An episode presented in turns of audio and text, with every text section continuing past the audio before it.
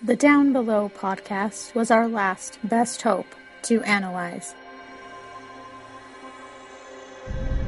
We failed.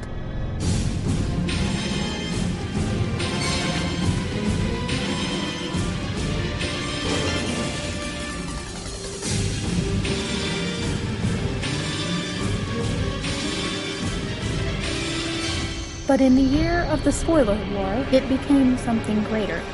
Our last best hope for answers.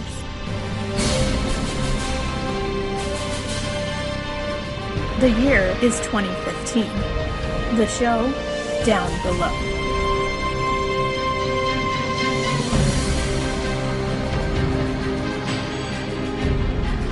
Hello again, everyone. Welcome to Down Below, a Babylon 5 intro cast. I'm Will.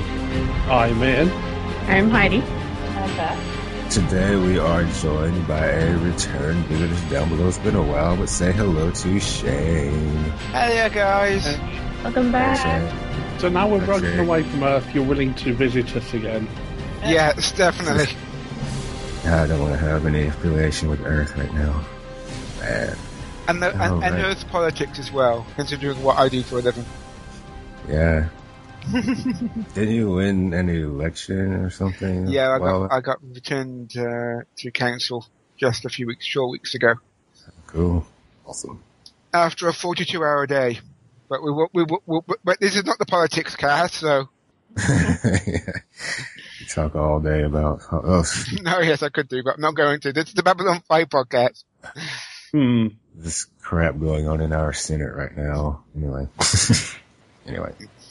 Today we're here to discuss episode 13 of season 3, A Late Delivery from Avalon. But first, a word from the ISN Underground.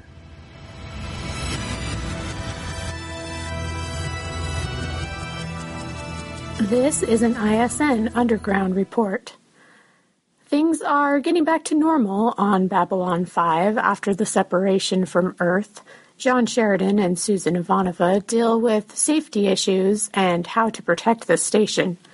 Getting mail on Babylon 5 has proven difficult, and reports have come in that Michael Garibaldi got into a bit of a altercation with the head of the postal department. Dr. Franklin has been dealing with a bout of Banta flu, and rumors continue to fly about the Vorlons. The latest rumor is that they have plucked notable humans out of history, including Jack the Ripper and King Arthur. This has been your ISN Underground Report. Shane, I've done it. Again, Paul, then open the window. There's no need to announce it. No, not that. I've invented a machine that can erase our memory of Red Dwarf so we can watch it for the first time. Again. Really? Is it safe? Completely. Although you might also forget how to read, write, and do math. I'm a politician. I don't need any of that. Also, it would probably make your head explode. And ruin my hair? No. Let's just find a lovely American couple who have barely even heard of Red Dwarf to watch the show with us. That'll be the next best thing to seeing it for the first time. Hi, I'm Angela. This is my husband Heath. What are you doing in my house? Well, we're just your everyday American couple wandering about looking for someone who feels like watching a show we've barely even heard of with us. Maybe we're recording a podcast about it. Hmm. That's really convenient. And you can listen in on the fun with the Red Dwarf intro cast. Check us out on iTunes, Facebook, and Twitter. A Late Delivery from Avalon originally aired April 22nd, 1996. It was directed by Michael Vejar, who directed Messages from Earth, and it was written by JMS. So he directed a late delivery and messages. Hmm. Yeah. He likes the one late. about the mail system. Speaking of JMS, we were what five days away from Sense8 as we recorded this. I've seen the trailer. I've Yes. to it. Looking forward to it. Yeah, So wait, is that that's coming out on Netflix yeah, all all at once? Like all their twelve. Stuff? Yeah. yeah. Okay. So, And I know I said originally I was just going to watch one at a time, but I think I'm gonna. I think I pretty much changed. Have my no self control. Is that what you're saying? well, I, it was because JMS said, you know, I kind of want people to. It was kind of designed to be binged, or at least four episode. They're groups of four, three groups of four, or all twelve at once. It definitely looks Yep. interesting. So you're going to do a Daredevil, are you, Will? And no, I was, I'm just, I'm gonna probably watch the first four that first Okay. weekend, and then the next four the next weekend. I might binge through within a week at least. Yeah, you'll watch it twice in the first week. There's another show that they've got out at the moment as well, which is only being released one episode a week, so they're experimenting with their release schedule, it seems. I was gonna watch that, but then I decided I would. I think it's called Between or something like that. Mm. I was gonna. At the moment, it's feeling too much like Under the Dome. Uh, mm, never mind. no, Under the Dome's okay. But so, did he create the show or he's writing the show? He's a co-creator with the Wachowskis. I Mhm. think he's done a lot of the writing and Because he Maybe likes to do that. yeah. Yeah. And I don't know. I know they're all involved. Somehow they came up with the concept. I know. I think the Wachowskis did some of the directing, hmm not all of it. You see, if we're lucky and Sense8 gets really good download viewership, however Netflix gets their numbers, hopefully they'll try and get Babylon 5. Yeah, hopefully. They um uh I forgot. Oh yeah, I was reading where, you know, he loves those five year arcs, so they already have a five year plan for it. Season two is pretty much all mapped out. Oh, Nice. Wow. They have general idea for three, four, and five. nice. Anyway, late delivery from Avalon. Let's get started with the recap. So the episode begins with Ivanova and Sheridan talking about the problems they're having since they broke off from Earth. Trade is down, and they don't want to have to keep depending on the Minbari for everything. Yeah, this was kind of a question I had. Like, how do they even function really with, Yeah, you know, kind of being at war a little bit um, with Earth? So it was nice that it was addressed and, Yeah. um, yeah. Now all the madness has calmed down a little bit, they get a chance to say, okay, right, how do we survive? Right. Down in the post office. I'm thinking uh, JMS must hate the postal system. I'm, Watch I'm this right there with him. I'm like, Yeah, Yeah. like don't we all? Is there no like? Yeah. He's having trouble getting his package. All the prices have skyrocketed and the guys had to go through some, I guess, extra means to get mail delivered to B5. So he's passing it on to the customer. So this guy is Hmm. like, he he's a postal employee, but he's also doing stuff on the DL. Like, Yeah. yeah. I assume that probably they're not supposed to bring postage to B5. I guess. I I was surprised about um, is there's a lack of people in queue to get anything from the post office. It's just Shane, you know what it's like over here. yes, I do. Same over here when you have to mail a package Yeah. and this is, they have three, you know, counters, but only two are open. Always. It's just- Yeah. but I liked how the um, background actors in line, if you look at them, they all look very impatient. They're like shuffling their feet and like sighing. Very realistic for the it's post very office. realistic. Yes. Yeah. Good, good. JMS was probably on the set that day. Make sure you look, gotta look more impatient, Yeah. gotta look more pissed off. Right. So, um, yeah, so he, Garibaldi doesn't end up getting the package, but he has some good food and it, sounds like. Well, and and the the postal worker is going to keep said package and uh, sounds like keep it and open it because that's why he really wanted to keep it. Yeah, that's what it sounded like. That's illegal. Yeah, I know. That's what I'm thinking. Like, you can't do, you can't open this package. I thought that was what was going to happen. It's a free for all now at the post office. Next, we see a ship arrive with the passenger who's having some bad dreams. In the dream, he's having trouble closing one door and goes, sees something in another door and runs down the hall and he comes up on a sword and he grabs it. And we, we learn later this guy calls himself Arthur. He's played by Michael York, who's a very well-known hmm. actor. Good to have Michael York on board. It's a shame about these cheesy black and white sequences. I, I was literally doing my re- rewatch literally an hour ago, unfortunately, uh, I've, I've had some visitors this week and I haven't been able to do my rewatch beforehand. But these black and white sequences, I forgot how long they dragged on for. yeah. Well, and and then when it goes to like the opening credit sequence, it's like, okay, was that supposed to mean something to me? Like I have no idea what's going on. Was it Michael York uh, in Logan's Run, the main guy? He was Basil Yeah. Exposition in the Austin Powers movies. Yeah. He actually played King Arthur in a TV movie sometime after this episode. Oh, really? Funny. After the credits, Franklin and Marcus are uh, checking out some patients, and looks like they have the Banta flu. I was wondering if that was some kind of reference to Star Wars. I was thinking that too. I was like, oh, Fantas. Yeah, Yeah, yeah, I didn't pick up on it um, until this time round.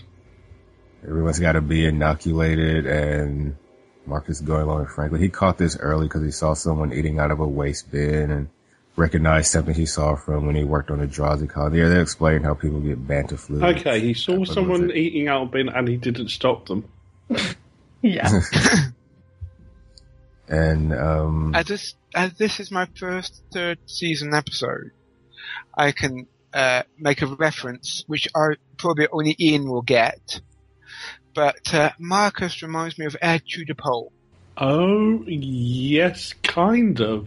I see why you're saying that. Hmm. as the Americans go silent. Hopefully, I'm I'm thinking of the right guy. Um, the second host of Crystal Maze. Yep, you've got it.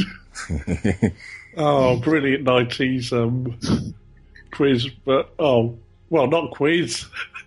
No, no, no, no, no, no, no. Oh, Uh, for for the Americans who are listening, do you ever, have you ever heard of Fort Boyard? no. oh, Okay, yeah, that- that's even more obscure. oh, Well, I, yeah, so, Boyard. yeah, so um, yeah, there was an action adventure game show where people had to collect uh, time uh, crystals from, and they had to do a series of challenges. It's very, it's very, very classic shout at the t- shout at the TV style game show. Yeah. Oh. Well, not to shout at the TV. You, because of the way the games were set up, you had most of the contestants shouting out whoever's trying to do the puzzle as well. oh. Is this a kids show? No, or and for- adults. Half past Okay. eight Oh, on yeah. Thursday evening. Interesting. Yeah. Um, it, two eccentric hosts. First of which, um, oh, I'm blanking on his name now, but Uh, he. Ri- Rich, Richard O'Brien, which you should know as the creator of the Rock and Roll Picture Show. yeah, okay. Look it, up, look it up on YouTube. Kind of have to be seen to kind of get. Be, yes. I will. f- I'll. I will In forward you a uh, link, Will, uh, Oh. from a, a, from a complete episode. They're all on YouTube. Ah, okay. Of course, you've got, you know, sorry, the main memory I've got of it is um, Richard O'Brien going on about Mummy when he's in the um, medieval zone. Yeah. Sorry, Mumsy. Oh, they Yeah. go to the medieval zone. Oh, yeah, you had medieval zone, future zone, Aztec zone, and another Industrial. zone, industrial zone. Yeah, Sound fun. show notes. They talk. um, Franklin and Marcus talk about life being unfair, which is one of my quotes. so then a shuttle docks in Med Bay. Franklin asks him about Marcus's pen, which signifies a combining of the two souls. Silza, what it's called. Uh, And Marcus learned a lot from the Minbari. He's, he's still working on that patience thing. Franklin wants to hear more, but Marcus doesn't think he does. So Arthur arrives and the scanners pick up a weapon. Security tries to stop him, but he draws his sword. And Marcus and Franklin conveniently arrive and Arthur claims to be Arthur Pendragon and his sword is Excalibur. Which I was excited about because that was a prediction last week was Yeah. Excalibur and Zathras and all this stuff. And, and then It's all coming together. I know, but then my expectations were apparently a little too high because it didn't turn out how I wanted it to. Although there is a slight thing you got right. Um, right at the very end, someone refers to Kosh as Merlin. That's right. So Marcus diffuses the situation, saying, "Oh, we weren't where you were coming back, King, whatever." But he slips up by mentioning, I think it was Galahad and Lancelot, and Arthur says they're all dead. Franklin's going to claim responsibility for Arthur, and um, Arthur tells him to take his leeches elsewhere. He doesn't need a doctor, but eventually he agrees to go with them.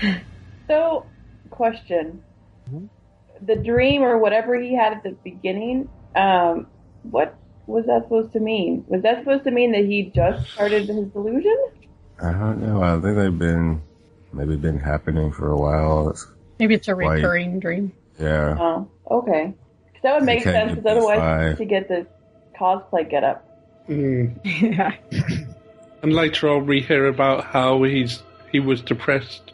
Um, you know, had a lot of post-traumatic stress and anxiety about the first act in the war, and then that coupled with being on the Battle of the Line must have tipped him over the edge. Because the Battle of the Line was how many years ago again? Um, Twelve, I guess. Yeah, Yeah. no, 12, 13. Yeah. 13 years ago because 10, year, 10 years after the Earth War and the you know Battle of the Line is when um, Babylon 5 opened, and the first season starts a year after Babylon 5's opened, so it's 13 years. Okay. Uh, in Med Bay, Franklin says Arthur had no ID or travel papers. They're going to run his fingerprints. You know how long it takes their computers to do. oh dear. So Arthur says, "Oh, you don't believe me, do you?" But yeah, Franklin is skeptical. Arthur doesn't know he how he got there. Last thing he remembers is lying in the field of battle. And I kind of tuned out a little bit here when he was talking, but he was said something about a barge with queens and sisters and being taken to Avalon to heal. And he's going to sleep. He said, "Oh yeah, they told him he would sleep for a while and return when he's most needed." So he thinks that's Mhm. why he's there because he's needed. Is that part of the myth of King Arthur? I don't know. Yeah. I don't know. Yeah, it, it's part some myths anyway because the whole Will King Arthur back. thing's got several different versions to it. Yeah. and He it's died, um, some evidence that the whole myth actually came from um, France and maybe Normandy during the Norman invasion. So, and that you know Arthur, if he ever really was a person, was actually um, someone living in France, not a British person. Oh, okay. Mm. Uh, so Marcus and Franklin are explaining things to Garibaldi and Sheridan, and they yeah talk about how there may have been a real person behind the legend. And Marcus proposes that maybe the Vorlons took him out of time. And I love this Jack- proposition so much. yeah. Ardell was hoping it would be true. I Yes. know. It would have been better. Just all these figures that the Vorlons Mm. just took them. Yeah, yeah. It almost um, is a basis for a whole series on its own. You know, this whole series based around people plucked out of time. whole film had Historical an excellent adventure. Yeah. yeah. Connecticut Yankee. and- Were they? uh, Um, I think I may have. Yeah, I was thinking of that um, King Arthur movie that Michael York was in. I think I may have actually seen that because as they said it was uh, based on a Connecticut Yankee in King Arthur's court. Um, yeah, they get a call from MedLab saying that Arthur has escaped. Security in Very MedLab is awful. Yeah. How many people have escaped from there? Uh, too many to count. I know, Well, you I shouldn't- know. You shouldn't have to have security to keep people in the hospital. I mean, apparently Yeah. on Babylon 5 you do, but it shouldn't Yeah, be an nobody issue. wants to stay. But especially someone who's come in with a sword and threatened people already, you would have security there. Yep. Yeah, And also, Marcus knows how easy it is to get out of MedLab, so because he he's done it. probably should have told Stephen, yeah, we need more people around this guy. It's too easy to get out of here. This is exactly You how would, you you escape would have Med- thought when they upgraded MedLab at the start of season three, they would put some more, at least security cameras in. Hmm. But And he did seem to be in a secure room. yes, So, Well, that's the downside of the doors just opening when you get near them. Indeed.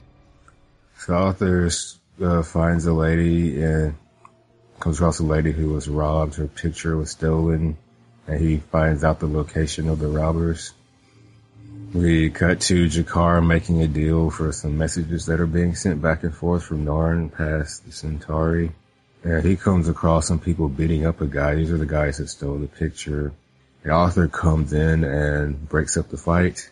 And he's uh, fighting them with his sword, taking out everybody's legs. uh, yeah, he must have um, been getting um, f- not fencing lessons, proper sword fighting lessons in the past ten years to be Yeah. able to wield the sword like that. Yeah. Are these people going to be able to walk right again with their like tendons or stuff cut off? so a bunch of more baddies arrive and G'Kar jumps in and helps Arthur with his cat fighting That was stance. awesome. It's so good that they. It's so good that they cut away before we saw it and just let our imaginations Yeah. fill in the rest. I love like his expression. Yeah. Like And even before that, he's so happy just to get in a fight. It's just, Yeah. Yes. Uh, Arthur returns the photo that was stolen from the lady. And Garibaldi and his men are looking for Arthur and Marcus overhears this. Of course, he's in the right place at the right. He's probably always just skulk, lurking about Babylon He's 5 like the car. He just hides behind. I also Kosh. I wonder if he like accidentally runs into those two a lot. Like if they're lurking in the same corridor. Oh, sorry, I'll go somewhere else. Well, There must he didn't be see. there must be secret back passages that these guys use that no one Uh-huh. else uses. Oh, They have a Marauders dumb map. waiters. Yeah. Invisibility cloak. Yeah. Yeah, he didn't seem, you know, like nervous or anything around Kosh when he saw him earlier. Probably have these secret meetings or whatever, or bump into each other all the time. Yeah. Speaking of secret meetings with Kosh, what happened to Kosh training Sheridan? Yeah. Never happened haven't with seen that. any of that. Maybe train, maybe taught him everything he could. Done. After he was after he was seen, he sort of just after he revealed himself to everyone. yeah. He's kind still, of Too he's embarrassed. still tired. at least we saw him Yeah. for a split second. He's like, I only reveal myself to beautiful ladies. I'm, I'm embarrassed now. Everybody saw me. So, G'Kar and Arthur are celebrating. And G'Kar's just happy to be involved in such a straightforward fight. Uh, yeah, another great Yeah. scene. Yeah, they're having fun. And Mhm. Arthur knights G'Kar. He's now Sir Love G'Kar. it. He should totally go by that from now on. You will call me Sir G'Kar. no longer Citizen G'Kar. He's Sir G'Kar. Yeah. Especially if, um, well, he's not Arthur anymore. He, when he goes off to Narn to form the new round table, there is going to be a round table, so he, he's got every right to call himself Sir G'Kar. Yeah. So Garibaldi's about to break in to get his package. I guess he's not looking for Arthur anymore. He's too busy worried about his food. Yeah. And so uh, his yeah security guy's a little apprehensive. They could get in real trouble messing with the post office. I like that. Like the post Well- office is above everything else. We've uh, like broken away from Earth, but don't mess with the post office. Yeah. What is this? Because really, the Royal Mail, our post office, isn't that formidable. It's kind of inept. Oh well, our postal service like there's just so many laws surrounding it. I think that's where this comes from. Ah. Because it's like you know it's against the law to tamper with mail. It's against the law to do this and this and this. A few years ago, I remember getting these letters. Apparently, somebody in California had been intercepting, I think Netflix, um, or maybe it was GameFly emails that I had sent in there. It was not just mine, but it was a whole bunch of other people. So she was being put on trial and they were keeping everybody up to date every step along the case. I kept getting letters about Wow. that she was, she had like some kind of settlement and she was put on probation and had to pay all these fines. Yeah, So she was intercepting Netflix and watching them herself. I don't know. I guess she was sending them back. uh, But yeah, she got caught. yeah. She was It's a, sending them back. Oh it's my a federal offense to tamper with the mail system in the U.S. So Yes. Because I don't remember having any, um, you know, this that never made it back. So I guess she was sending them back after we finished with them. Well, that's nice. I mean, Yeah. she was just borrowing them. Yeah. she, oh yeah, she was a postal worker herself. All right, so she wasn't That's logging into your account and kind of messing with Right. your ratings then. Yeah, she was just getting them from work and taking them home. Funny. It would be kind of like um, doing that would be kind of like a, a mystery box or something. You'd be like, oh, what did I get today? Yeah, I wonder, I wonder about that. Like when I uh, when I used to have the disc playing, like yeah, people saw what I was reading and wanted to watch it. Like would they like what I was watching? Or would they- Yeah. it was weird crap. Like is he watching this? Um, yeah. So they get called and say the guy says he's going to charge Garibaldi for the lock. And then Uh, that's G'Kar- yeah. I was very anticlimactic. I was like, okay, well, I want to go back to that in a minute. Okay. G'Kar is asking Arthur why he took the fight so personally. I think I tuned out again here, but I think he blamed himself for his knights dying or something like that. Mm. And we see this dream again where some ships are being destroyed in a battle. We see G'Kar drunk. Yes. Drunk G'Kar is awesome. It's awesome. Amazing. Was this where he was explaining what happened? Yeah. Um, right? So somebody threw their sword. Or Hmm. snake. Okay. I don't know if that's part of the actual myth Um, or not. And given what we know about Minbari, that whole ma- thing matches up. yeah, the guns. Yeah, gun ports open, drawing a sword, and reacting via. okay, what is the name of the ship or whatever that Morden and uh, Sheridan's wife were on? The Icarus. Okay. See, in my oh, I'm- brain, I'm, right with you. Heidi. I got confused and I thought Prometheus. And I was Ah. like, oh my gosh, Morden is, uh, more, is it Morgana? Mor- is that, yeah. Morgan. Yeah, when they were, when he was talking. And I was like, oh my gosh, he knew Morden. And it, like, this story was way better in my head. because I was completely No, Pro- no, confused. Prometheus, no, Prometheus is the awful aliens uh, prequel.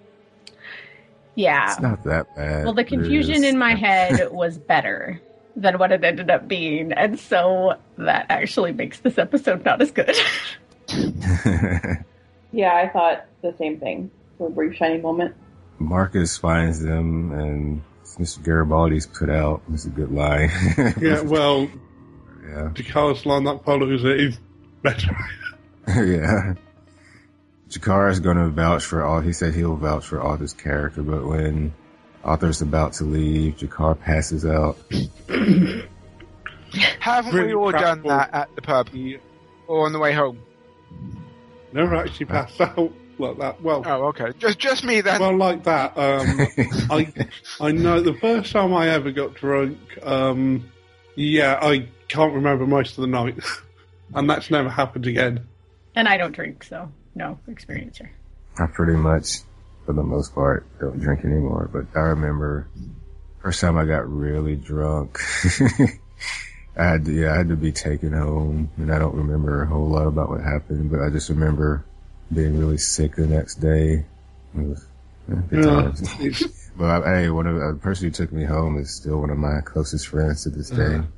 You see, I got drunk around family on a holiday, skiing holiday, and you know I'm still kind of at a loss to what happened. You know, because they're not talking about it, so something must have happened.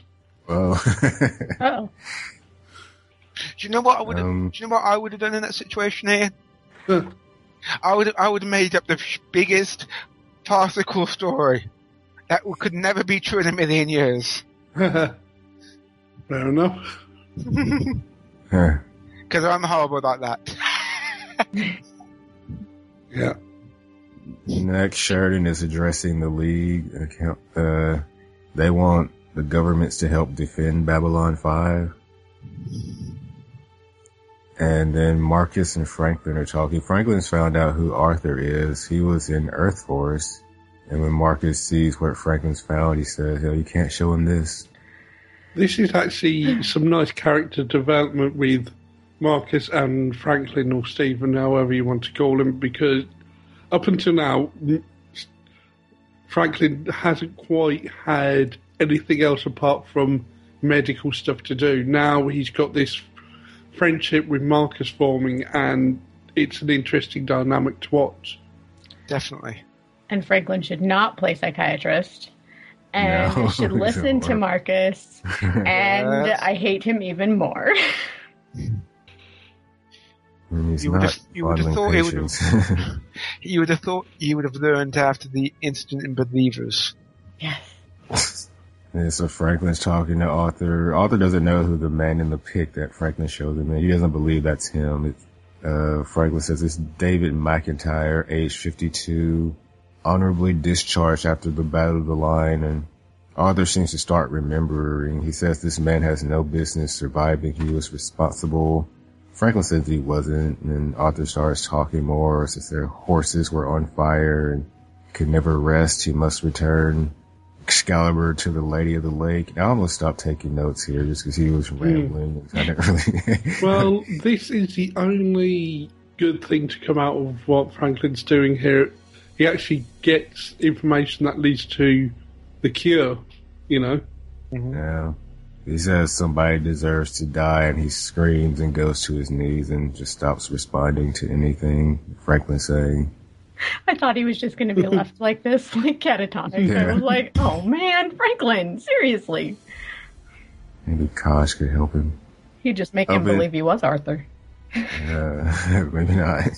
In CNC, Ivanova's gotten word from the Drazi ambassador. Enough of the worlds have agreed to help out that they can make it work with room to spare. But there's one thing. Wait, what was that one thing? Mm. Well, I think they're referring to the Arthur situation. Okay, Yeah. I was Yeah. I was wondering if that was it or if they were going to come back. This something whole uh, plot line is something they need to do, but it's so throwaway that it's, it's a shame they could have made more of this. Yeah, Yeah. I think so too. It's not. We could have seen more of the League of Non-Aligned Worlds, and that could have been fleshed out a bit more. hmm Probably would have been more interesting. I agree. In Med Bay, Franklin says one day he'll learn that he can't fix everything. We'll see. Marcus wonders why Arthur came to B5, and they go through all the symbols like in English class in high school. They figure out who the Lady of the Lake must be. So Delenn comes to see him. And I love how serious and concerned and she looks and Hmm. really kind to him. Yeah. In Arthur's vision, um, a hand comes in, but in the real world, he gives the sword to. You know, Delenn actually takes the sword with reverence, so, you know, Yeah. she completely understands symbolism because everything the religious caste does is symbolism. Wonder what she did with that sword. Mm. JMS said that she took it back to the prop department, but No, I can see Delenn keeping it and actually keeping it with enough reverence and respect for what it represents. yeah. It'd be cool if we see it hanging on her wall, but I don't remember anything like that ever happens. So Garibaldi goes and pays for his package a hundred credits, but reminds that postal guy that everybody they broke off from Earth and nobody's paying for his little get up down there, so but he'll overlook it for 101 credits. Garibaldi. He's Question? overstepping his authority. Yeah. Got a question. Lady. Yeah. Uh, Garibaldi broke the lock earlier on. Yeah. Okay, Yeah. that's gonna co- that gonna cost um what did it say? Is it say another ten credits? 20 credits. So- I guess he, So Yeah. Garibaldi's still nineteen credits down on the deal. I guess he overlooked that last 20. Now, I think, you know, Garibaldi's just trying to get one up on the other guy. And he doesn't really care about the creds per se, just trying to say, see, I have more authority than you. So he was paying the 100 credits because the guy had to go through extra hassle to get the package there. So I was wondering, like, since when do you pay the postal post office for a package you receive? I don't know. Somebody like- sent it COD, I guess. yeah. But Or this apparently in technically space. means- People actually do This that. means, though, um, kind of that the postal service on Babylon 5 are their official, unofficial smugglers. I guess so. Basically. So Han Solo could work for the Postal Service. Yeah. That's horrible. No. I was thinking um, Malcolm Reynolds. Yeah. No. Men in Black. Gotta. Yeah. Do Both of them do. would fight against the Postal Service and get your packages there on time. Yeah, probably would. So they're more um, all the independent uh, package services. Then They're like I don't want to name any of them because you name one of them, you'll get in trouble with the rest. I want some strawberries. um, yeah, G'Kar and Franklin are seeing Arthur off. He's Arthur's going to be part of the resistance, helping the Narn. Franklin wants to wants him to stay longer, but Arthur assures him he's healed, and they all say their goodbyes, and G'Kar walks him off. Hmm. Then Marcus shows up. He hates goodbyes and just wanted to watch him go and remember Arthur. Hmm. Like I hate to say goodbye, but I like to watch you leave. Exactly. yeah, he won't say goodbye. He'll just. Yeah, that's weird. It's consistent with what we learned of the character last week, though. No, week before last. I'm I hate goodbyes too, though. I, I like at work. There are people who say goodbye every day when they leave. I just kind of sneak off. He It just does disappeared. They're like, "Where's Will?" That's probably what happened. Yeah, it, it also reminds me of something later on in Babylon 5. Uh, Silence is the two Yeah. who know figure it out, and us two just sit here and go, "Okay." so Mark is gonna um, miss him, even if he's not Arthur. We get our first Kosh sighting in a while, Yeah. a Merrick sighting. And then Marcus does some speculation. Yeah, who everybody is. He name checks some people, but then the last two he kind of leaves ambiguous for the audience. Who's Mordred and who's Morgana Le Fay. Mordred? Hey, yeah. Hmm. Wait, Well, that? Mordred is Morden, even though it's not probably because I. Would that be Garibaldi, maybe? I don't know. Well, I mean, prior to Marcus putting people in, you know, asking these two last ones, sorry, who he actually placed as the other characters, their stories don't quite match up with the legend anyway, so it's kind of, he's doing a very loose correlation. So don't worry too much about the specifics of the story, just think more about the archetypes they represent. Hmm. And that's all I'm going to say. Honestly, my uh, King Arthur knowledge is not that great. So Yeah, I was there a few years ago. I think it was. What was that? The Mist of Avalon. uh huh. I think after I watched that, I said I was going to read as much as I could about the King Arthur story, but I never got around to it. Uh, uh, while I've been recording this episode, I've actually been reading upon Arthur Uther, U- uh, Uther Pendragon, born in 1954, a man who claims to be the reincarnation. Uh, Oh, he's not the um, High Druid guy, is he? Yes, he is. Oh, yes, him. The guy with no sense of humour. Yeah. I saw um, Merlin, and I saw that Starz show that lasted like one season, Camelot. I never saw Camelot, but Merlin is fun, but he really plays fast and loose with what I know of the legend. Yeah. I'm nowhere near an expert, but, you know, you grow up over here, you tend to hear it several times. Mhm. You know, that oh. and the whole Boudica. He's I've kind seen of, The Sword and the Stone. you know the Disney cartoon. Yeah. Yeah, that's One of the two very. Disney cartoons I told. I think You I've to wonder though, the way they portray Merlin in that is almost exactly the same way. Sorry, the way they do it, at, portray Merlin at the very end of that is the same thing they do for the genie at the very end of that. They could actually be the same person in the Disney universe. Sorry, I love my little theories that can go anywhere and have no basis in anything. Uh, so I was reading notes. Um, yeah, Bill Blair was in this episode, and JMS was saying that um, when people hear what this episode appears to be about, they're going to be like, "Oh God, they're not doing that, are they?" And there'll be a lot of sarcasm, and to the episode airs and see what it's about, and thinks it'll be popular when they actually see it. This is before the episode aired. I wonder So if how did JMS that is go gonna- for him? I don't know. I don't think this one is not as highly regarded as some of the ones we've seen recently and some that are coming up. I uh, I wonder if JMS is going to be doing some of this stuff for Sense8. hmm I wonder whether he's put any Babylon 5 Easter eggs in Sense8. There probably will be something. Or He seems is he like- doing it? Or, or is this a backdoor spin off of Babylon 5 of this is actually how size originally got created and these are the first three original size and because they're the original size they're all their minds are linked. Ian, you're full of the theories today. I love them, but yeah. I wouldn't be surprised with JMS though. That's the sort of stuff he likes to do.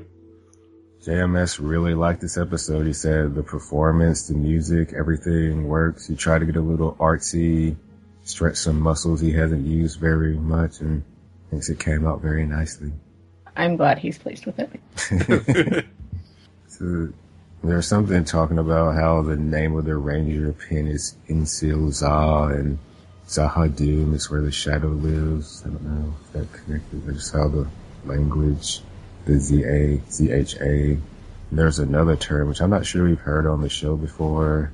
Yeah, we haven't heard it yet. Okay, I won't say it. All right. Do we have any quotes? I do, if, the, if I may go first. Yeah, I was waiting on that. I used to think it was awful that life was so unfair, but then I thought, wouldn't it be much worse if, if life were fair and all the terrible things happened to us because we actually deserve them? I agree with Marcus. Yeah. Yeah, that was Michael. And I don't know if that idea is stuck with me. I don't know if I've heard it in like many different places or if this was the first place I heard it. It's kind of stuck in my head, but yeah, something I think about or Mm. I have thought about before. Yeah, it's it's definitely one to keep in mind because I'll go the other direction with the G'Kar quote. By G'Quan, I can't recall the last time I was in a fight like that. No moral ambiguity, no hopeless battles against ancient and overwhelming foes. They were the bad guys, as you say, and we, we were the good guys. And they made a very satisfying thump when they hit the floor. Um, How that came back is satisfying. Yeah. Um, I'll go with Garibaldi. Why are you so nervous about? What are you so nervous about? We went up against the entire Earth Alliance and two carrier groups, and that security guard. Yeah, but this is the post office. This could get us in real trouble. Yeah, I have one from Franklin. Um, I'm a know-it-all a-hole, and I have many psychiatry degrees. I'm paraphrasing. All right. Well, I, I, cool. you still got the other G'Kar quote you've got to go for, but it's got to be I, primed. I didn't write it down. I was hoping someone would get that one. Well, probably not the one, but um, because Oh. it's primed with um, what's it? Mark is saying Ga- Mr. Garibaldi is very put out. yeah. G'Kar. I was Mr. Garibaldi is always put out. Uh, what was the one you were looking for? No, it was that one. All right. All right. is that all? Yep. Who are our characters of the week? Who's human of the week? I said Marcus. I had a hard time deciding. Mm, I like the King Arthur guy. it was Yes, Michael but I would just call him Arthur. actor, but it's he's hampered Arthur. with being in some awful black and white scenes. Yeah, That's not his fault. It, it's not. 80s pop video is what I want to describe those black and white scenes. yeah, I vote Arthur. Well, are you just are you waiting for an animated version of him to tear out of um, one of the doors then? Because Eh. when you say that, I'm reminded of "Take on Me." oh, yes. oh, that's an awesome song. Uh, Yeah, Very make sure you don't search or click on the A1 cover because that's awful. Who's our alien of the week? G'Kar. Yeah, G'Kar. No, I think it should be um, more specifically drunk G'Kar. yes.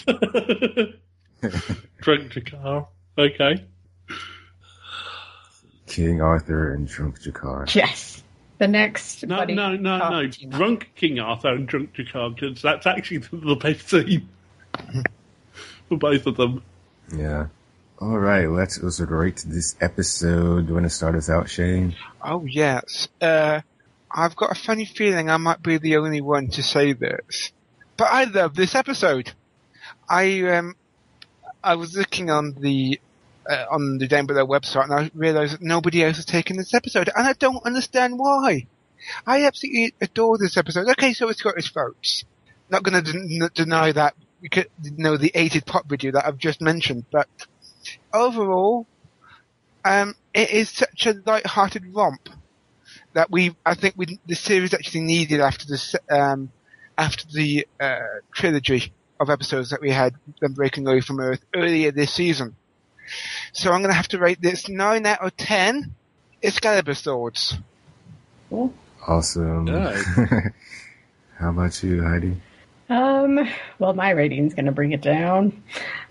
Uh, after the awesome string of episodes that we have had, uh, this one really stood no chance with me. But then, when I was confused and thought that things were happening that were not happening, that would have been amazing.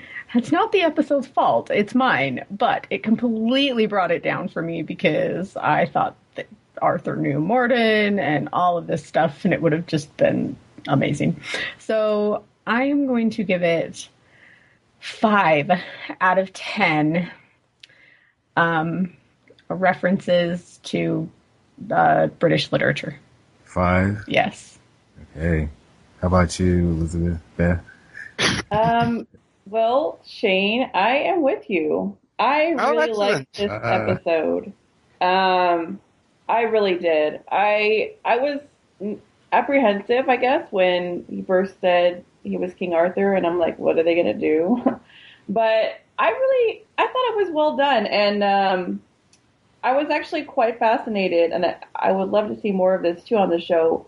You know, when he started getting his flashbacks, um, when he was talking to G'Kar, I thought it was so interesting because it's like he thinks he's King Arthur, and everybody is. I mean, G'Kar is treating him like he's King Arthur. You know, it's just it's it, it is who he projects himself to be and who he believes himself to be, and I just thought that was interesting, and I loved his interactions with G'Kar. I like the music. I'm glad you mentioned that, um, JMS saying that. I like the music in this episode. Um, even the Garibaldi stuff was kind of fun. I don't know. I just found the whole thing very interesting. I wish I knew more about the myth because I wish I could have aligned it more with what I know of the myth, but I just had to take their word that that was part of the myth. Um, but no, I, I quite enjoyed this one. Um, I will give it 8.75 Sir G'Kars. Okay. All right. How about you, Ian? Yeah, well, I kind of fall somewhere in the middle. There's there's things about this I don't like. I've said it already, but the as he said, Shane, the music video black and white sequences I find incredibly cheesy, and uh, mm, maybe it's just a product of the time because I'm noticing it more now than I have before. Um, although set aside against that, Michael York is brilliant and you do you you've got the juxtaposition of pe- how people are treating him. You've got G'Kar, Marcus, and Delenn treating him with respect and completely understanding what he's going through in various different ways.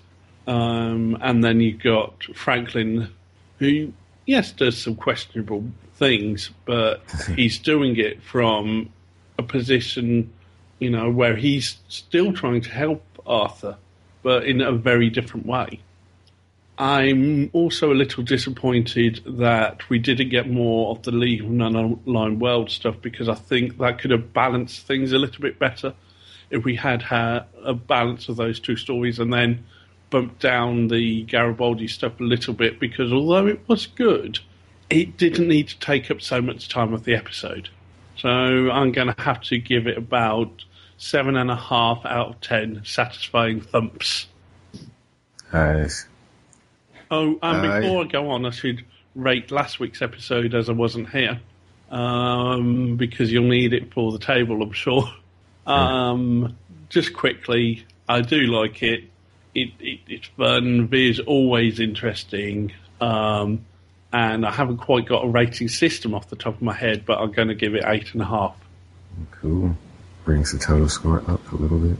Yeah, this wasn't my favorite episode. I thought I didn't really like the premise, and yeah, I think it would have been better if it turned out he really was Arthur brought out of time. I did like the scenes with G'Kar and Arthur, and I wish we had had more of the league stuff. But and yeah, Michael York did a great job, but overall, yeah, the other black and white scenes I didn't think were cheesy, but I just had zoned out. It kind of zoned out a few times when the Arthur was explaining stuff. So I'll give it seven out of ten. Ladies of the Lake. The total score is seven point four five. So now let's get on our fiery horses and take a oh, trip to Feedbackland. Okay. First, we have email from Lori and Carl. I'll take this one. Hello, ambassadors, commanders, and visitor. I think Heidi and Elizabeth were on track with some of the predictions last week. There were issues with delivery from Earth, though Garibaldi managed to outsmart the post office at the end. It reminded me a bit of Sheridan finding a way around paying rent. The other delivery of the episode was King Arthur and his sword Excalibur, which was partially predicted as well. The appearance of the sword in full armor resulted in much clapping. We consulted the Lurker's Guide, which indicated it was a real sword. Carl was hoping he was the real King Arthur and brought it forward in time by the Vorlons. That was quite creative thinking from Marcus. How did he even know about the Jack the Ripper character? That's what I was Yeah, wondering. How does he know true. about all that? The other scene that brought the most cheering was the fight between Arthur and the down below thugs, especially when G'Kar first watched and then jumped in. It was so much fun to watch him have such a great time with it. At the end, as Carl said, a drunk G'Kar is fabulous. I think we need to see more of that. I liked seeing Marcus and Franklin together. They make a good contrasting team playing off one another. However, when Franklin insisted on confronting Arthur and his real identity, there's a lot of cursing. For example, F you, Franklin, from Carl. I did the same thing, Carl. What did you think of the analogy between the round table and what B5 is trying to accomplish? Marcus says, I'm Galahad being him being sinless and all. Sheridan is Arthur. Ivanova perhaps Gawain. I think we both know who Mordred is, so the question is, who is Morgana Le Fay? So, who is Mordred? Londo maybe? And who is Morgana Le Fay? Will be interesting to hear your thoughts. And Delenn, of course, is the Lady of the Lake. Carl wants to see her use Excalibur sometime in the future. Hmm. That's actually an interesting debate because Delaney's Lady of the Lake in David's interpretation. Is she still da- a Lady of the Lake in the version that Marcus is spinning, or is she Guinevere? Hmm. On final note, Carl had been wondering about how they would defend the station if the Minbari ships left, so now we have our answer. Any predictions about how that will work out? It will likely mean more work for Ivanova and Clarence, asking for defense from other worlds. Carl had that question. Quotes, uh, the one about life being unfair. And Marcus, war is as much concept as execution. Ratings, Carl rating three, downgraded because he was not really Arthur. three metaphors, magic swords, and momentary awesomeness. Human, Arthur, son of Uther Pendragon, son of Brickus, wielder of Excalibur, the once and future king of all the Britons, Iceland, Norway, and Gaul, and once a very long time ago, a squire named Wart. Favorite alien, Merlin. Yeah. Favorite ship, not sure how to pronounce that, Prydwen, the ship that took Arthur to Avalon. Maybe Pedrine? Yeah, that sounds about right, Pedrine. You've got to roll your R's when you're pronouncing these names. Yeah. Favorite set, the Thunderdome. Prediction for the next episode title. Um, Oh yeah, that's it. It's coming in mourning that he was not G'Kar. Oh, yeah, next episode, the title was Ship of Tears. Uh, I didn't know whether you wanted to say that yet, but yes. Yeah, sorry. We'll The be Ship saying it in like five seconds. So. Yeah, it's coming in mourning for Arthur then. That's his prediction. Okay. Lori, 7 out of 10 agreeable thumps. Alien G'Kar, Human Marcus. My favorite episode with Marcus so far. Well, thank you guys. Thanks, Oh, yes. Thanks. Next is an email from Victor. Mm, Okay, then I'll take this one. I always remember this episode as the King Arthur one. It has good character moments with Garibaldi and car, but it's not one of my favourite episodes because basically nothing happens. We've already seen the story of how the Earth Minbari War was accidentally started, and this was just another retelling of it from the point of view of an Earth Force soldier in the front lines. However, the incident remains reminds me of, a story my father told about his service in World War II. He was a soldier on a transport in the Pacific, part of a task force whose job it was to liberate lands from the Japanese, sorry, islands from the Japanese. One day the invasion fleet approached a Japanese held island and trained their big guns on what appeared to be a deserted island. When nothing happened for a while, the captain gave the order to elevate the guns. Once the guns were safely pointed up in the air, natives came swarming out of the jungle down to the beach to welcome the fleet. It turns out that the Japanese had abandoned the island. They had gotten wind of the invasion and had pulled out the night before. Oh, Good story. Uh, interesting, definitely. Then, as now, pointing large guns at people is not the best way to introduce yourself. Yeah, really. Uh-huh. It's a wonder the quaint Minbari custom of having their ships run with gun points open as a sign of respect didn't start more wars. okay, I yeah, I have a workaround with that because prior to the Earth Minbari War, not many people had contact with the Minbari in the way they were kind of how the Vorlons are now to everyone else, and maybe the interaction they had were with the worker caste who wouldn't have done that. It's only the warrior caste to do that. Uh, that's that's me giving them an out. It's it's never stated one way or the other. Uh, he goes on to say, as much as I enjoyed Garibaldi's subplot, it's hard to believe his Italian cuisine would have been left to spoil in a postal locker, or even that there will start to be there will still be a postal service in 2260. Uh, So, so about this, I would like to say, especially if it still runs the same that it does today, which it looks like it does. So, Uh, maybe they stopped the postal service until they went into space and started building colonies and space stations and needed to ferry post out to all these colonies. Um, okay, right, we need a service to do that. Here, let's start this whole thing up again. Okay, I'm full of theories today, aren't I? Oh, he finishes off. So he, I will give this episode seven satisfying thumps out of ten. Good rating. Everyone seems to be going for it, Victor. Thanks for the email. thanks, Victor. Thanks, Yes, thank you, Victor. Victor. Next, we have an email from Yarsto. I'll take that one. Greetings down below, casters. Let's hope this clears the spam filter without trouble. Here's my feedback for a late delivery from Avalon.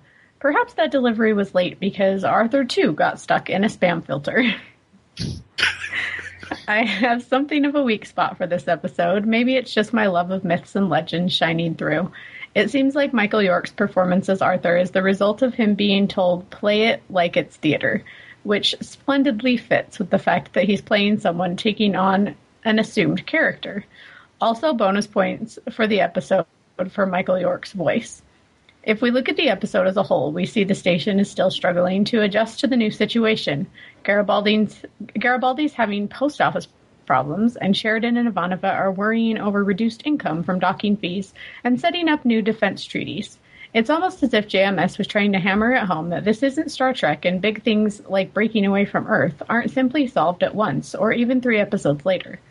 Of course, if anyone were doubting that this show wasn't near wasn't neatly delineated episodic content by this point, they need only look at the fact that now, halfway through season three, we get yet another new piece of information about the Earth Minbari War, which we've been wondering about since the gathering.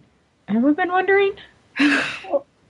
Well, When- um, there is a slight bit of information that um, I think maybe this is the first time we, we know that um, the Earthships accidentally fired on the. No, we do know about the Manbar reports before. There's, I know there's a small bit of extra information, but I don't quite know what it is Okay. because it all runs together for me. See, I don't know the because I forget so much stuff that when they Right. were talking about it, I was like, okay, yeah, maybe we didn't know this, you know? I think we didn't know the ship that was the Prometheus. Maybe we just found out the ship's name. Yeah, I think Okay. Now, some random thoughts I had while watching. Is it just me, or is Franklin flirting with Marcus? Hmm. Complimenting his medical knowledge, asking about his jewelry. Of course, it doesn't stretch to Franklin backing Marcus's willingness to believe in Vorlon abductions. And of course, if Arthur had been taken by the Vorlons, he'd speak Celtic, or maybe Latin, but not English. or fr- or French. If there was a real Arthur, he's probably he was probably French. Arthur and G'Kar really ought to have had a buddy cop slash vigilante style spinoff. What are we going to do tonight, Arthur? The same thing we do every night, G'Kar. Try to bring justice to the galaxy. Yes. That's Love it. awesome. Awesome. Um, Oh, question. that, that reminds me of a um, little uh, cartoon I saw on Tumblr the other day where um, someone's drawn Na'Toth and Lady Adira as buddy cops. Nice. Uh, question: Does anyone else now want an Arthur and G'Kar cartoon? They're Arthur and G'Kar. Yes, Arthur and G'Kar. I'm not singing. Sorry, guys. One is an ancient king. The other's a Narn. Oh, it fits. That's perfect. Um, it's interesting that Arthur mentions both warrior and priest when talking about G'Kar, given the arc we've seen G'Kar go through. Season 1 G'Kar was almost exclusively a warrior, but as Dylan has said, he's no longer the same Narn he was then. The discussion about treating Arthur between Marcus and Franklin brings up an interesting point. We've seen the death of personality used as capital punishment. What does that say about killing the Arthur personality? Then again, given the disturbing visions we see Arthur experiencing, could it be that Marcus was also wrong and that Arthur was actually suffering already? Or has David effectively sentenced himself by becoming Arthur? As is typical of B5, there is no obvious right answer dictated to us by the episode, even though things turn out mostly right at the end. Just as typical, in some ways we're left with more questions than answers. Quotes. Um, we have the unfairness of the universe one. Um, Arthur, you have something that does not belong to you. Actually, I suspect you have quite a few things that do not belong to you. We have the thump quote, the postal service one, um, Garibaldi being put out, uh, the other thump quote. I think we've mentioned all of these. Um, and Marcus looking at Kosh. Next thing you'll be saying he's not Merlin. Love that one. Um, my favorite characters of the episode are, of course, my spin off cartoon team Human, Arthur, Alien, G'Kar. Episode rating 13 out of 14 Arthur's Knights. Jarsto from the Netherlands. Thank you Thank very you, much, Joshua. Urso. Yeah, thanks. Uh, I found that image I was talking about. I'm going to send you guys. Maybe you can put it in the uh, show notes, Phil. If I can Okay. bring it up, give me a second, please. Right, uh, hang on, for some reason, trying to find it didn't go where I thought it would. Uh, I love it. It's, it's kind of awesome. What are we looking at? Sorry. Oh, it's just this image uh, someone drew of um, Adira and um, Na'Toth, Oh, who we've seen a couple of times. navigate to my computer. Oh, that, that looks good. It does, doesn't it? It does. I'm going to slaveless And next, we have an email from Derek. Okay. Derek's email. Yeah. Um, dearest ambassadors, today we are presented with a conundrum due to the succession of Babylon 5 from the Earth Alliance. Apparently, along with the shortage of tailors that can never get Zach's uniforms to fit right, and a lack of pest control companies for Londo to call when there are giant insects invading his house, there is a dearth of psychologists and psychiatrists. So much so that instead of using traditional therapy and medications that have advanced 200 years that might help poor Arthur, King of the Brits, Stephen Franklin, who by now surely must have lost his medical license for touchy feelishness, has decided to solve King Arthur's problems by himself with help from a completely non-therapy trained Marcus, whose only qualification is that he likes history that was probably not real anyway. Yikes. I agree. That perfectly encapsulates the whole Well, given Yeah. the whole um, fact they've broken away from Earth, there's no one to actually disbar um, Franklin at the moment anyway, apart from Franklin himself. Wild West out here. It's a wonder our dear misguided friend finally was able to achieve some closure in his real life and begin to heal. Between Stephen and Marcus, Lancelot could have just as easily ended up thinking he was a duck and waddling off the station. Perhaps it is because I have seen Monty Python and the Holy Grail approximately a hundred times, but was anyone else expecting that whenever King Arthur was walking, he should have been pretending to ride a horse, while either Marcus or G'Kar followed close behind, clapping two hollow coconuts? No, but it would have been better. You see, now I'm imagining um, G'Kar and Londo recreating the whole French castle scene. And then, whenever Arthur mentions Camelot, there is a brief musical number that includes words such as Pramelot and Spamalot, followed by him saying, Never mind, Camelot tis a silly place. If that had happened, this would have been the best episode ever on Babylon 5 or any other TV show ever. we learn that the ship that started the Earth Minbari War was the Prometheus, along with knowing earlier that the ship Sheridan's wife was on was called the Icarus that crashed on Z'ha'dum, the planet of the shadows. Given the bad voodoo associated with the ships, I suggest no other ships be named after really bad ideas or sad stories, since they lead to disaster. Yes, oh, means- and remember, um, Sheridan's former ship was the Agamemnon. It again had its, uh, its own bad story associated with it, Troy, and everything that goes along with it. So yeah, Earth Force aren't great with naming their ships. Um, yes, that means Earth Force should take the ship Pandora's Box out of service, along with the Titanic and Nostradamus. And the ship called Bad Ideas is grounded for the entirety of its existence. The ship named the Donner Party should not be allowed into any cold areas of the galaxy. Instead, let's name our ship something brighter like the USS Muppets, Voyage of the Yeah. Dawn Treader, or Millennium Falcon, USS Rainbow Brite, or my personal favorite, the USS Willy Wonka and the Chocolate Factory. Oh, well, I, I can. Although I can definitely see someone, you know, once ships become a commonplace thing, naming their private ship the Millennium Falcon. Yeah. Human of the episode, Brother Theo, even though he wasn't on the show. I've been wondering where Brother oh, Theo is. I know. He's hiding Oh. with Kosh. I- I'm just thinking, yes, he needs to join in the whole body cop thing, and you know, you've got the whole new round table. Brother Theo is a new Merlin. um, everyone else pretty much did something stupid the entire episode, which made me wonder if talking with Brother Theo would have just smoothed things over and figured things out. That's why during my any crisis, everyone should ask, what would Brother Theo do? Alien of the Week, G'Kar, who pretty much did the only cool thing this episode and helped a guy out in need without trying to frack with his mind. Apologies to Battlestar Galactica for the usage. Hmm. Overall, kind of a meh episode, but at least the other governments have agreed to protect Babylon 5. So a 6 plus an additional point for the Sheridan Ivanova Babylon 5 protection plot for a 7 out of 10 hollow coconuts clapping. Or if that is taken, it's not. 7 out of 10 ships that are named after bad ideas. Until next mm-hmm. time, dearest ambassadors, may your ships be named happy ships. Derek. Thank you, Derek. Thank you, Derek. Yeah. Oh, now I just need a sci-fi show to actually take on that whole idea of not going with pretentious names and just doing fun names. Huh. Mine would be named the Miss Peacock. That's for sure. Mine would be named the Jean-Luc Picard. Next is email from Melanie. I'll take this one. Hi down below. I had a lot of fun on the podcast last week. Thanks again. Oh, thanks, Melanie. It was a bit difficult to remain silent at the predictions about the post office.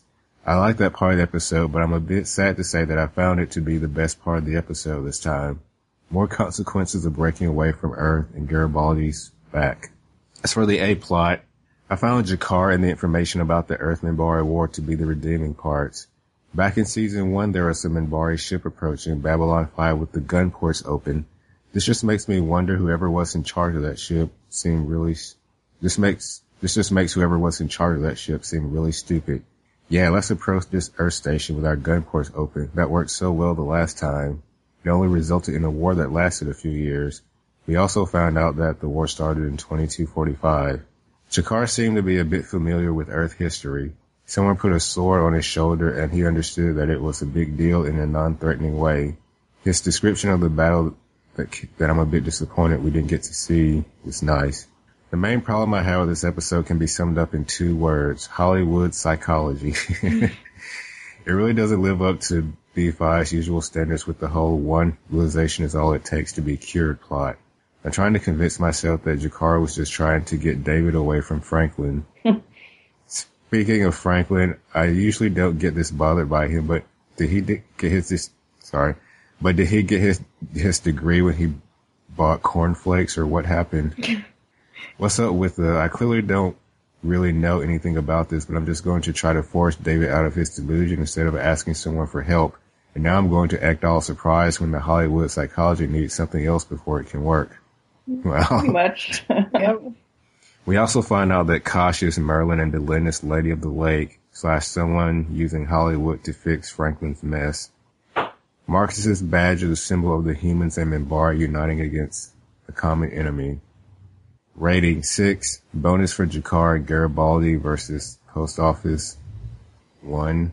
Final rating 7. Very satisfying thumps by Sir G'Kar. Mm-hmm. Human of the Week, David McIntyre. Who's David McIntyre? I'm kidding. Arthur. Alien Sir G'Kar. Quotes Marcus. Maybe we should call him Drunk Sir G'Kar or Sir Drunk G'Kar. no, no, Sir G'Kar, the drunk. Ah, also quotes. Uh, the one about life being unfair. Uh, Garibaldi, the one Garibaldi about getting in real trouble with the post office. Uh, Sir G'Kar. I will vouch for his character. I saw the entire thing because I was there. I was in it, and they made a very agreeable thump. Did I mention that? Oh, oh we already said some of that. Best regards, Melanie, the Krakowian beer fan. Oh, Thanks, thanks, Melanie. Melanie. Thanks, Yeah, everybody. it was really great having you on last week. When I, sorry I couldn't be there. Yeah, thanks for all the feedback, everybody. That's mail it down below podcast.com or the website or the Facebook group or head over to iTunes and leave a rating. Uh, my code is coming back with a vengeance. Um, so let's do predictions and name the next episode, as we know, is Ship of Tears. That sounds awful. Ship, oh yeah, I forgot to, I keep forgetting to mention that I, um, scheduled next week off, so Ship of Tears is in two weeks. Okay. So I'm gonna be Oh, gone. right. I'm gonna be in Mississippi, and my mom doesn't have internet. Oh my goodness. I know. How do you survive?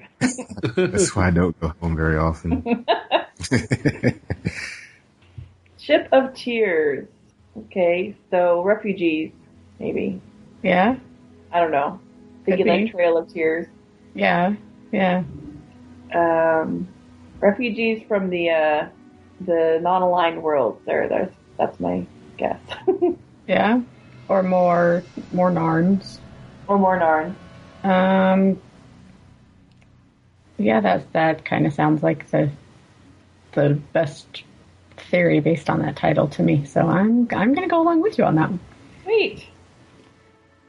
And that's No other Um, speculation on Arthur Legend counterparts, although as you, don't, as you said, you don't know much about the legend. Yeah, like I don't really have a basis for most Do you want a quick crash course on who Morgana Le Fay is?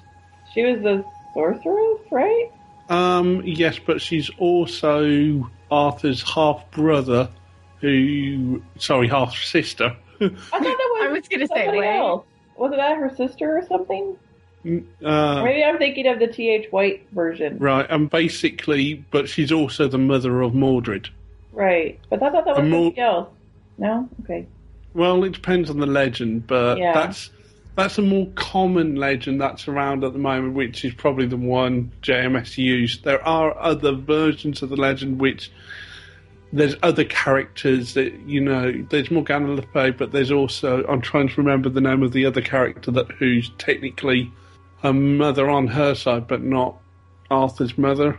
Or maybe I'm right, or maybe it is the same mother, but they have different fathers. Yes, same mother, different fathers. I'm trying to remember who she is though. Um, in some legends, it's Queen Mab. In some legends, it isn't. Yeah, I- I have no predictions based on any of that because there's. Are we supposed, like, is that going to come up again? Well, no, it's just nice speculation. Oh. Just you know. yeah. Um, Londo then. He's Morgana Le Fay. I don't know. and Morden is Mordred. So that means that Sheridan and Londo had a love child, and it is Morden. Nice. and he travelled back in time to mess with both of them. Makes sense. Yeah, does make sense. Yeah. I guess that's it. There really wasn't a lot to forward any theories. I mean, No. Online Just- world, I don't know what's going to happen with that, but Hopefully someday Franklin Franklin will lose his medical license. in a ceremony where he's like knighted, but with like a beaker or something to get back. And he's he's out of control. They need to have another doctor on this ship that can like challenge him. Yeah. We need Doc Doc Coddle. Is that his name from B5? Yes. Oh my god. Yeah, he totally needs to show up. Okay. Yeah, that's all. Well, Oh, yeah, sorry, my mic was muted. I've been sneezing while you were doing predictions. well, yes, thank you for joining us again, Shane. Um, Stepping in. It's been my pleasure, and I'll see you in a couple of weeks' time. Well, Oh, yeah. slightly longer than that. Yeah. Yeah, well, when you come back for your next episode, well, Exactly, we yes. won't Later- which later one on- it is. I was going to say um, um, later on this same season. Yeah. oh, Double the Shane. The one you signed up for rather than seeing this one, which no one did. Yes. What was up I with that guy? wondered- I mean, come on.